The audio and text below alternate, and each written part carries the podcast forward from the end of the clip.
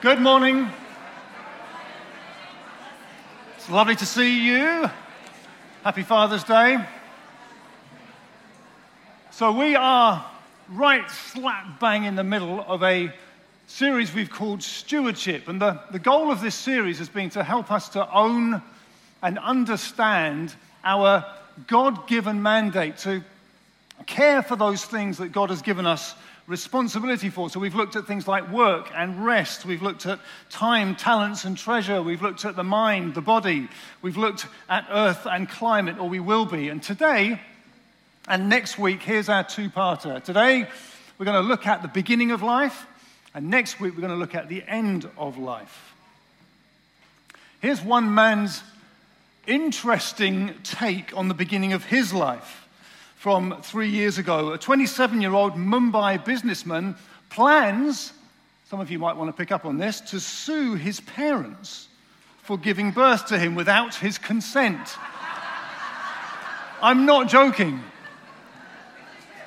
He claims it is wrong to bring children into the world because they then have to put up with lifelong suffering. His mother said, If my son could come up with a rational explanation as to how we could have sought his consent to be born, I will accept my fault. Life is precious. And matters around the beginning of life are complex and emotive in many ways. And for some here this morning, I appreciate that will very much be the case. We therefore need to think clearly and biblically and compassionately about these things. I have loads to get through, but I want to pray. Lord, we thank you for life. And Lord, we understand life is wonderful and life is very complex. I pray, Holy Spirit, for help this morning and for much compassion because you are very compassionate. Amen. So, today and next week, we're going to look at, in one sense, how we relate to and care for or steward some of the most vulnerable members of society. You see, we're all responsible, we're all stewards. And how a society or how a people relate to those who are most vulnerable tells you a great deal about that society or that people. Let's read some verses from Psalm 139. I appreciate I'm diving in at verse 13. David is writing, and he says these extraordinarily beautiful words For you created my inmost being. You knit me together in my mother's womb. I praise you because I am fearfully and wonderfully made. Your works are wonderful. I know that full well. My frame was not hidden from you when I was made in the secret place, when I was woven together in the depths of the earth. Your eyes saw my unformed body. All the days ordained for me were written in your book before one of them came to be. How precious to me are your thoughts, God. How vast is the sum of them? Were I to count them, they would outnumber the grains of sand. When I am awake, I am still with you. Now, we didn't read verses 1 to 6, but in that section, David has marveled at the fact that God knows him completely. In verses 7 to 12, he acknowledges, whether he wants to or not, I don't know, but that he cannot escape from God. Wherever he went, God is there. He cannot hide from God. And here in verses 13 to 18, David is expressing his amazement at God's personal involvement in his own beginning. He says, God, you knew all about what happened in secret. You saw. My frame wasn't hidden from you, though no one else could have seen it. He says, God, you put me together. You created my frame and my inner parts. You knit me, lovely language, and you wove me together. Their unformed body is the word used for embryo. And God, you ordained my days. God, all that you know about me, he says, would outnumber the grains of sand. I hope I'm scientifically correct here. There are more atoms in your body than there are grains of sand on earth or stars in the universe. You are a wonder. And God has a thought for every atom in your body. So, what about the implications for us, especially in regard to stewardship? I'm going to give you three this morning. The first is this the value of every human being. See, David is expressing here in poetic form stuff about the beginning of his life that is in line with the entire Bible. And especially with the pinnacle of God's creation that we are, expressed in Genesis 1, where God says, Let us make mankind in our image, in our likeness. We are not, you are not only the product of natural processes. God was, is personally and creatively involved. David was not, and you are not, an accident or merely a random chance event. Here's a question Have you ever wondered this? Probably not, it's just my weird brain. Have you ever wondered what if my parents had conceived 24 hours later? Would it still be me? Would it still be you? I have no idea. But it doesn't matter because I'm not a random event. David is very clear that God is involved in the natural processes that God Himself created. And even if you carry the terrible burden of knowing that your parents didn't want you. God knew you. God was working his creative genius in you. And so, biblical faith, this passage as well, Psalm 139, confers upon every single human being equally worth and value. Equally. In David's account of his days in the womb, worth and value come not from his, his, the fetus's ability to do anything, even its usefulness, even its potential, even its potential to know God. Worth and value comes from being made by God and known by God, which we all are equally. Though Psalm 139 tells me about me, it primarily tells me about who made me. One writer, Jen Wilkins, said this Our value, yours and mine, derives from our origin. We often read Psalm 139 to bolster our self esteem, but it's a passage about who made us before it's a passage about what he made. It is an appeal to origin based value. There are a few artists in this church. One of them is Dino Pickering. I, okay. I love, his, I love his artwork. It's amazing. But if you found in your attic a long lost piece of Dino's art, it wouldn't earn you a penny. Sorry, Dino. because the value attributed it, to it wouldn't be much because Dino's artwork is only relatively valuable. But if you found in your loft a Leonardo da Vinci painting, you want to cash it in because the value of it will be enormous. Why? The difference? Simply because of origin based value. Let me tell you, you could not be more valuable. Your person you're sitting next to could not be more valuable. That neighbor you find really difficult, that person at work who winds you up, remember they could not be more valuable. The value of every human being. Secondly, what about the matter of creating life? If we're not only the product of natural processes, but created by a personal God, what are we to make of modern technologies that help to create life? You see, for many people, a desire to have children is a relatively simple process. They're just so fertile. But for others, it can be agonizing. It can be emotional. It can be anxiety inducing when their desire, not their right, but their desire to become parents is met with frustration, disappointment, and barrenness. Some of you will know that is extremely painful. Infertility is a source of deep sorrow in the Bible.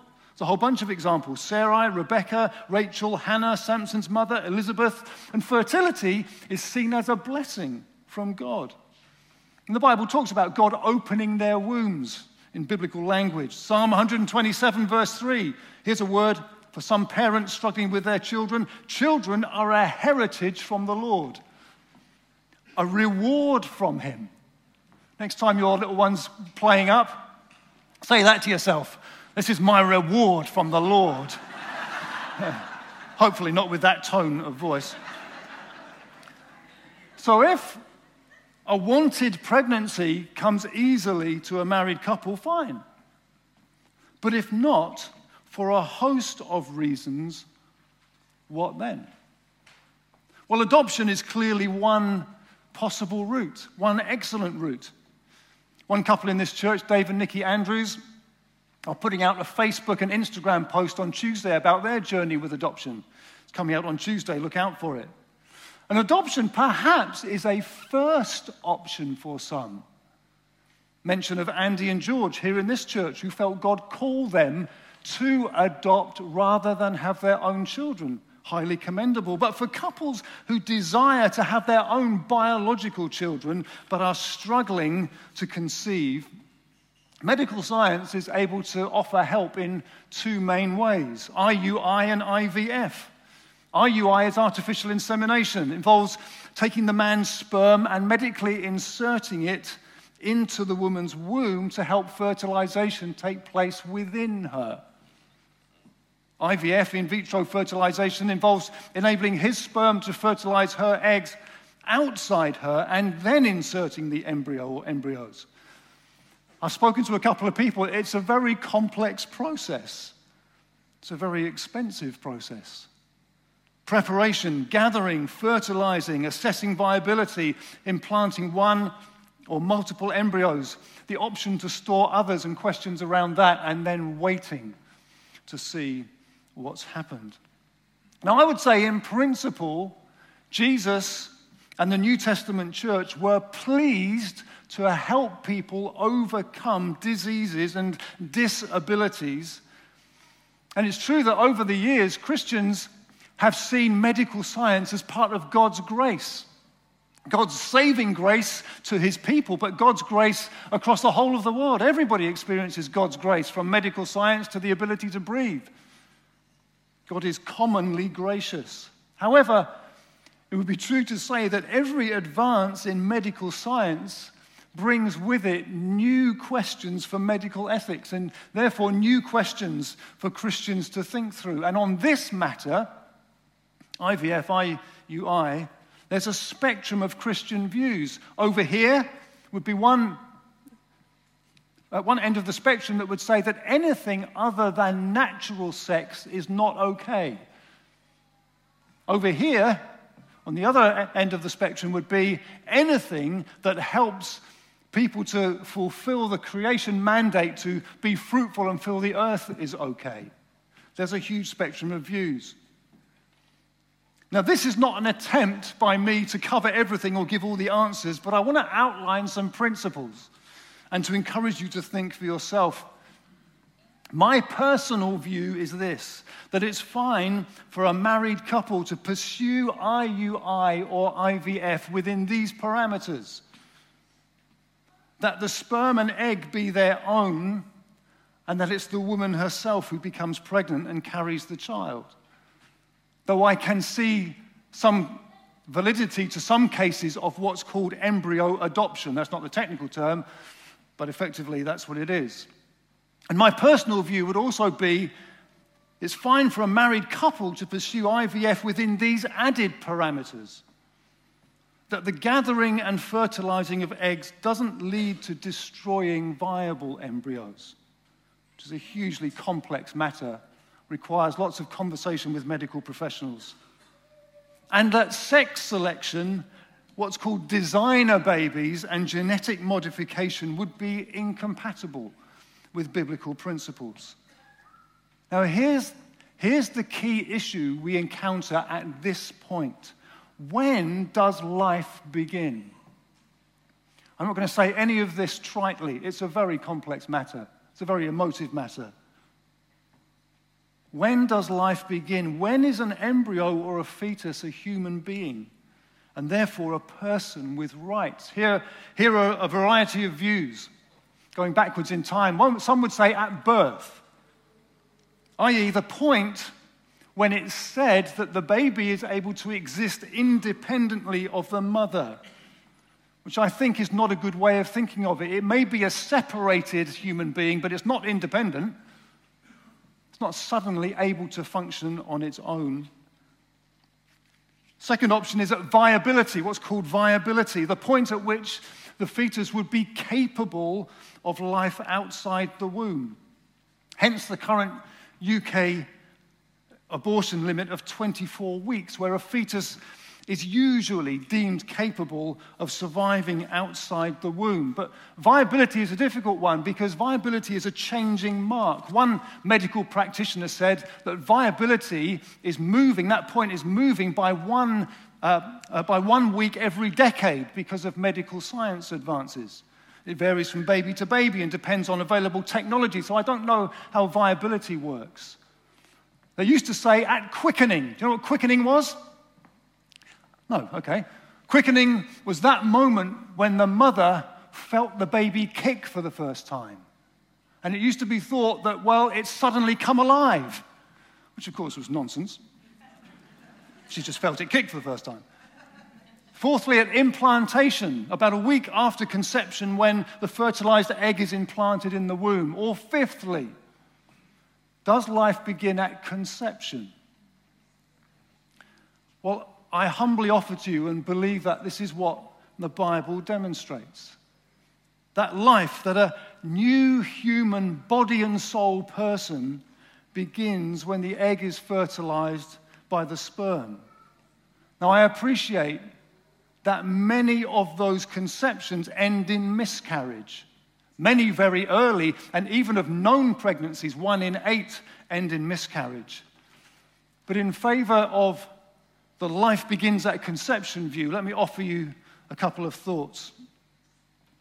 Firstly, many scriptures talk about what is growing in the womb as a life as here in Psalm 139. I haven't got time to read them, but Genesis 25, Exodus 21, Job 10, Job 31, Isaiah 44 and 49, Jeremiah 1, Luke 1, Galatians 1.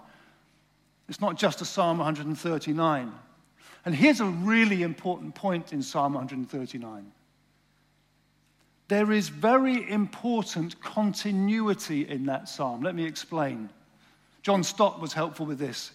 He writes, or I, my phrasing of what he wrote, David is saying this God, you know me now.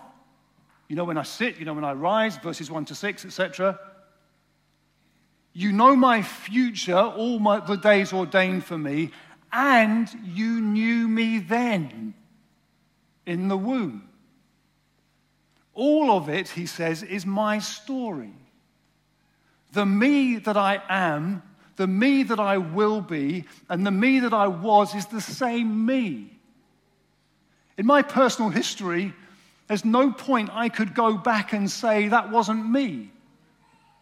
It's just the earlier stages of the development of me. Confer, consider you may have done this with your children. When they're old enough, or they're a few years old, you might want to show them the scan that was taken when they were in your uh, womb. What do you say to them? you say, This was you. And thanks to modern science, we know this that the brand new embryo, microscopic embryo, contains the original copy of a new individual's complete genetic code. It's all there, developing. And consider, too, and you'll have seen images like this before, what we now know and can see about life in the womb. At six weeks, this was you. Six weeks. The heart is beating at six weeks. An, there are eyes, a nose, and mouth and ears beginning to form. There are little paddly arms and little paddly legs. I put it to you that life begins at conception. Thank you for your amen.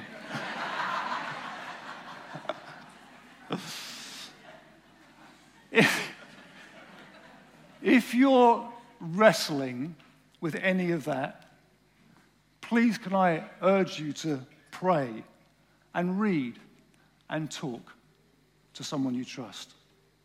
Which leads us, thirdly, to the most challenging of subjects abortion. If God is the creator of life, if life is therefore precious, and if life begins at conception, what are we to think of deliberately terminating a human pregnancy? Now, I appreciate the ground that I'm treading on. In this room, there may well be some who have had an abortion. And you may have worked it through with God. And there may be others in this room who have had an abortion or a man involved in the having of an abortion and you have not yet worked it through with God. There may be somebody contemplating an abortion. I want to say this to you before I say anything else. We stand in grace. I don't mean that tritely, I don't mean that simplistically, but I mean it and I believe it. We stand in grace. I have some understanding from speaking to people about the impact of these things. I want you to know your Heavenly Father has wide open arms. Whatever your background is, whatever has happened, we've all messed up in some ways, and this is hugely complex. I appreciate as well that I've never been there. But one in three women in the UK have.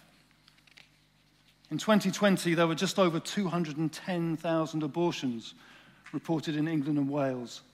One every two and a half minutes. Almost one quarter of pregnancies in the UK are intentionally terminated.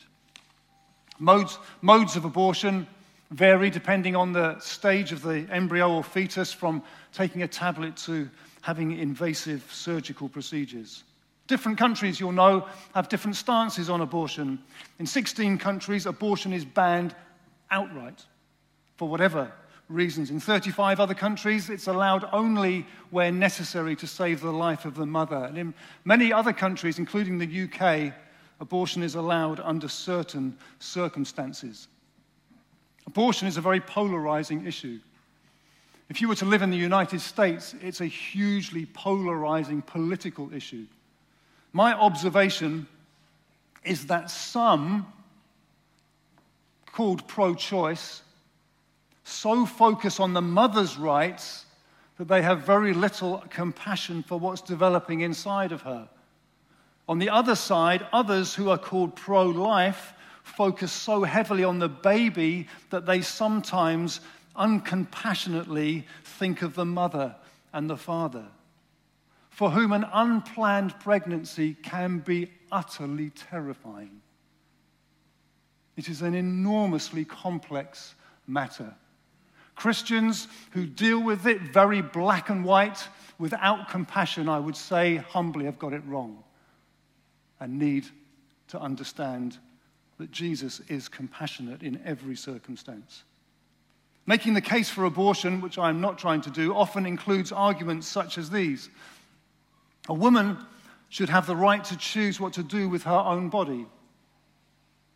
Another one, in the case of anticipated serious ill health in the child, both for his or her sake and for the parent's sake, the option of an abortion should be offered.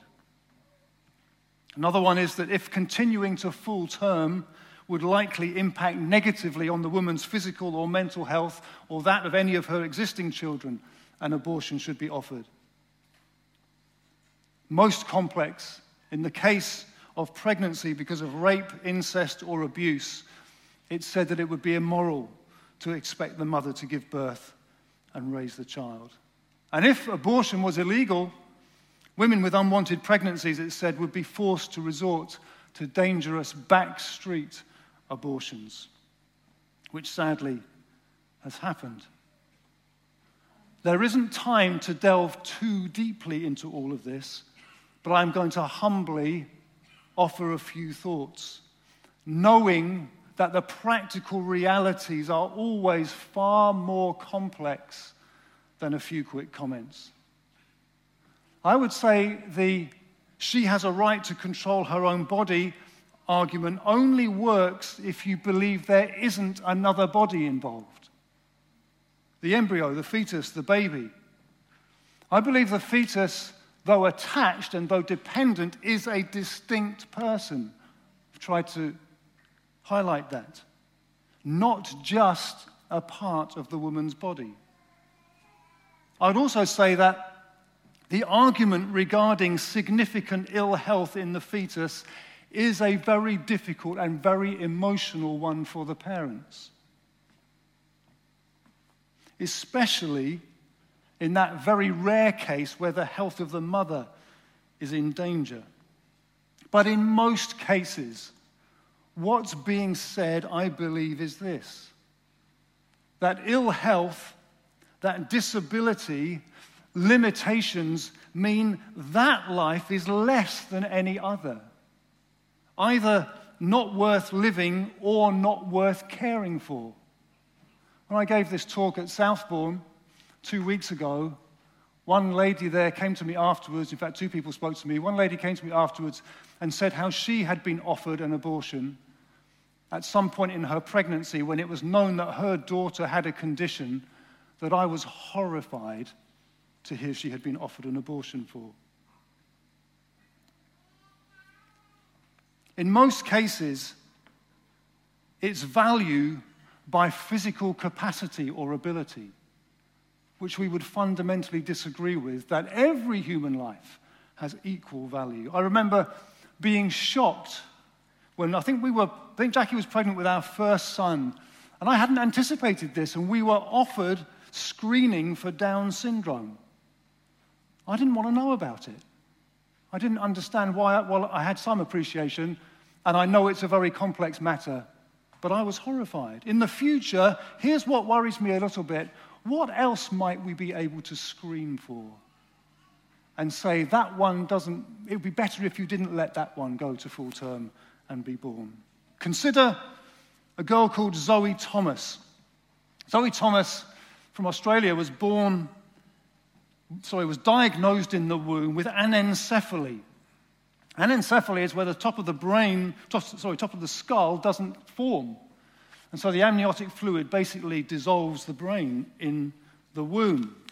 Against advice, the parents, these Christian parents, decided to carry the daughter to birth knowing that she would probably die at birth. The reason they pursued that was because they did not feel that they had the right to say that their daughter's life should end.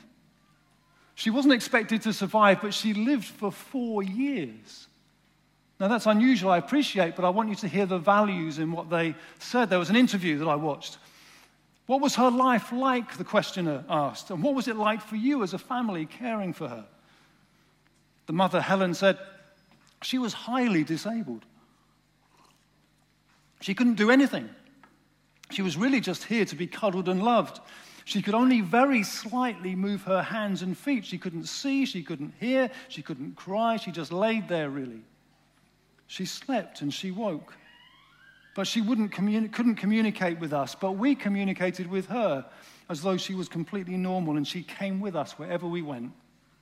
The questioner went on to say, Why then would you say this was a worthwhile life? Because you appear, Helen, to believe it was. And she said these things. Well, she couldn't do anything in the world's eyes that was an achievement. She couldn't run or talk, dance or sing or do well in an exam. But she was one of us, and she took her place in our family, and we loved her. She taught us that actually you don't have to be good at things, you don't have to achieve things to be able to be loved. We loved her just as we loved our other children who can do and achieve things. Here's the value behind all of that. A value we've already mentioned this morning. Zoe's value was in the fact of her personhood, of being loved and being known by God and her family. Let me finally say that abortion, common as it is, is often an emotionally very complex matter. There's a lady in the church that I was at in Torquay who was kind enough to, in preparation for this, kind enough to talk to me about the abortion that she had had when she was much younger. And she tells of um, finding out that she was pregnant from a fling And the shock that she experienced was utterly awful. She was confused. She didn't know what to do. She felt totally alone, unable to speak to anyone, knowing that her father, who had previously, for whatever reason, said, If that ever happens to you, I'm throwing you out. She lived with unbearable guilt. She used to have dreams. She felt like she was living under a shadow, she said.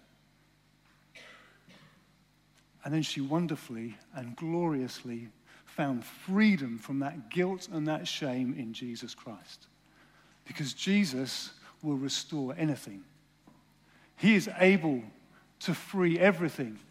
He is able to set anyone free and love them and accept them. And this lady has gone on to help others who've been in a crisis pregnancy. In summary, let me say this Unplanned pregnancies are immensely challenging, and many of you will know people who have been going through those situations.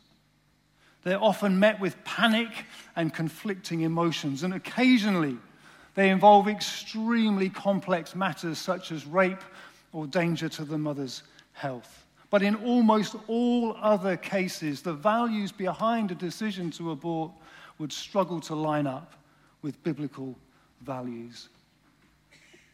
Far more crisis pregnancy support is needed. If anybody here has a heart for it, let me encourage you to pray and seek some wise counsel about it. To help people process the shock of an unplanned pregnancy, to discuss options that isn't just an automatic track to an abortion. I was really proud in my days in Torquay to be closely associated with a crisis pregnancy centre that was the only one serving hundreds of thousands of people.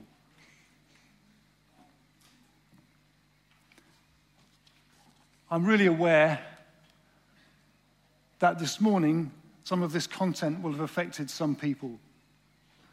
I want you to honestly look me in the eyes and know that there is compassion there is grace, there is forgiveness, there is restoration. If you're a couple struggling to fall pregnant, there are people who will happily chat and journey with you.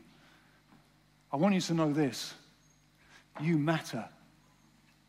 You matter not because of the modern thing of find something inside yourself that gives you value. No, we have a value that is spoken to us by the highest authority, God Himself, who says, I made you, I planned you, I wanted you, you are loved.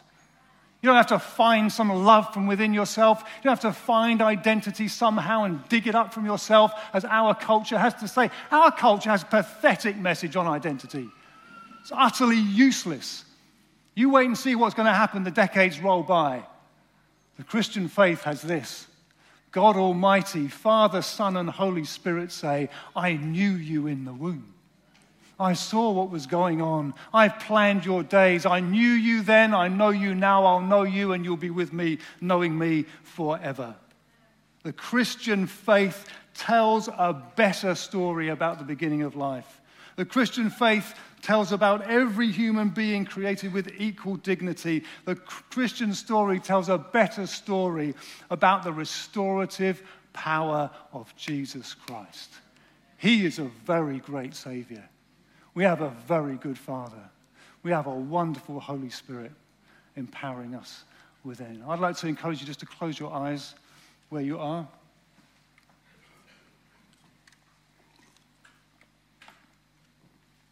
For those who would say that was interesting, none of it touched me, that's absolutely fine.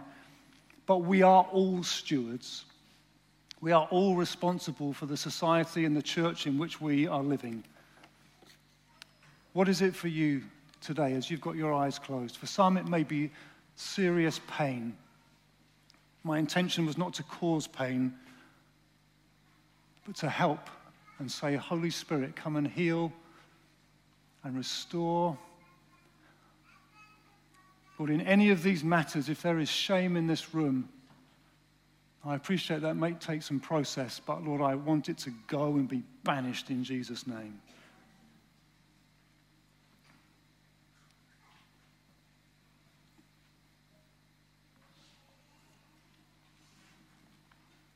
Be banished in Jesus' name.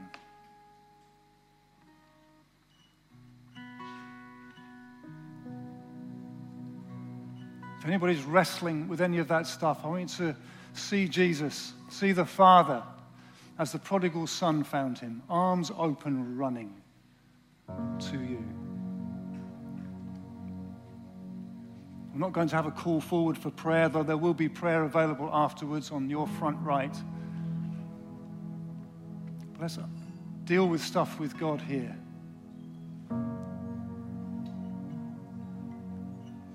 Maybe you've got friends who need your support through this, whichever part it is.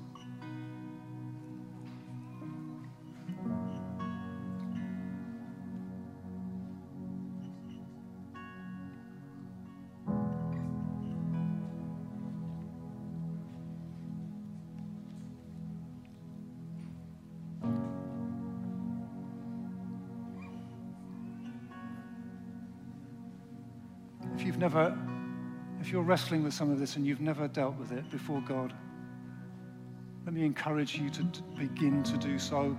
It might be more than this couple of minutes, but please begin to do so.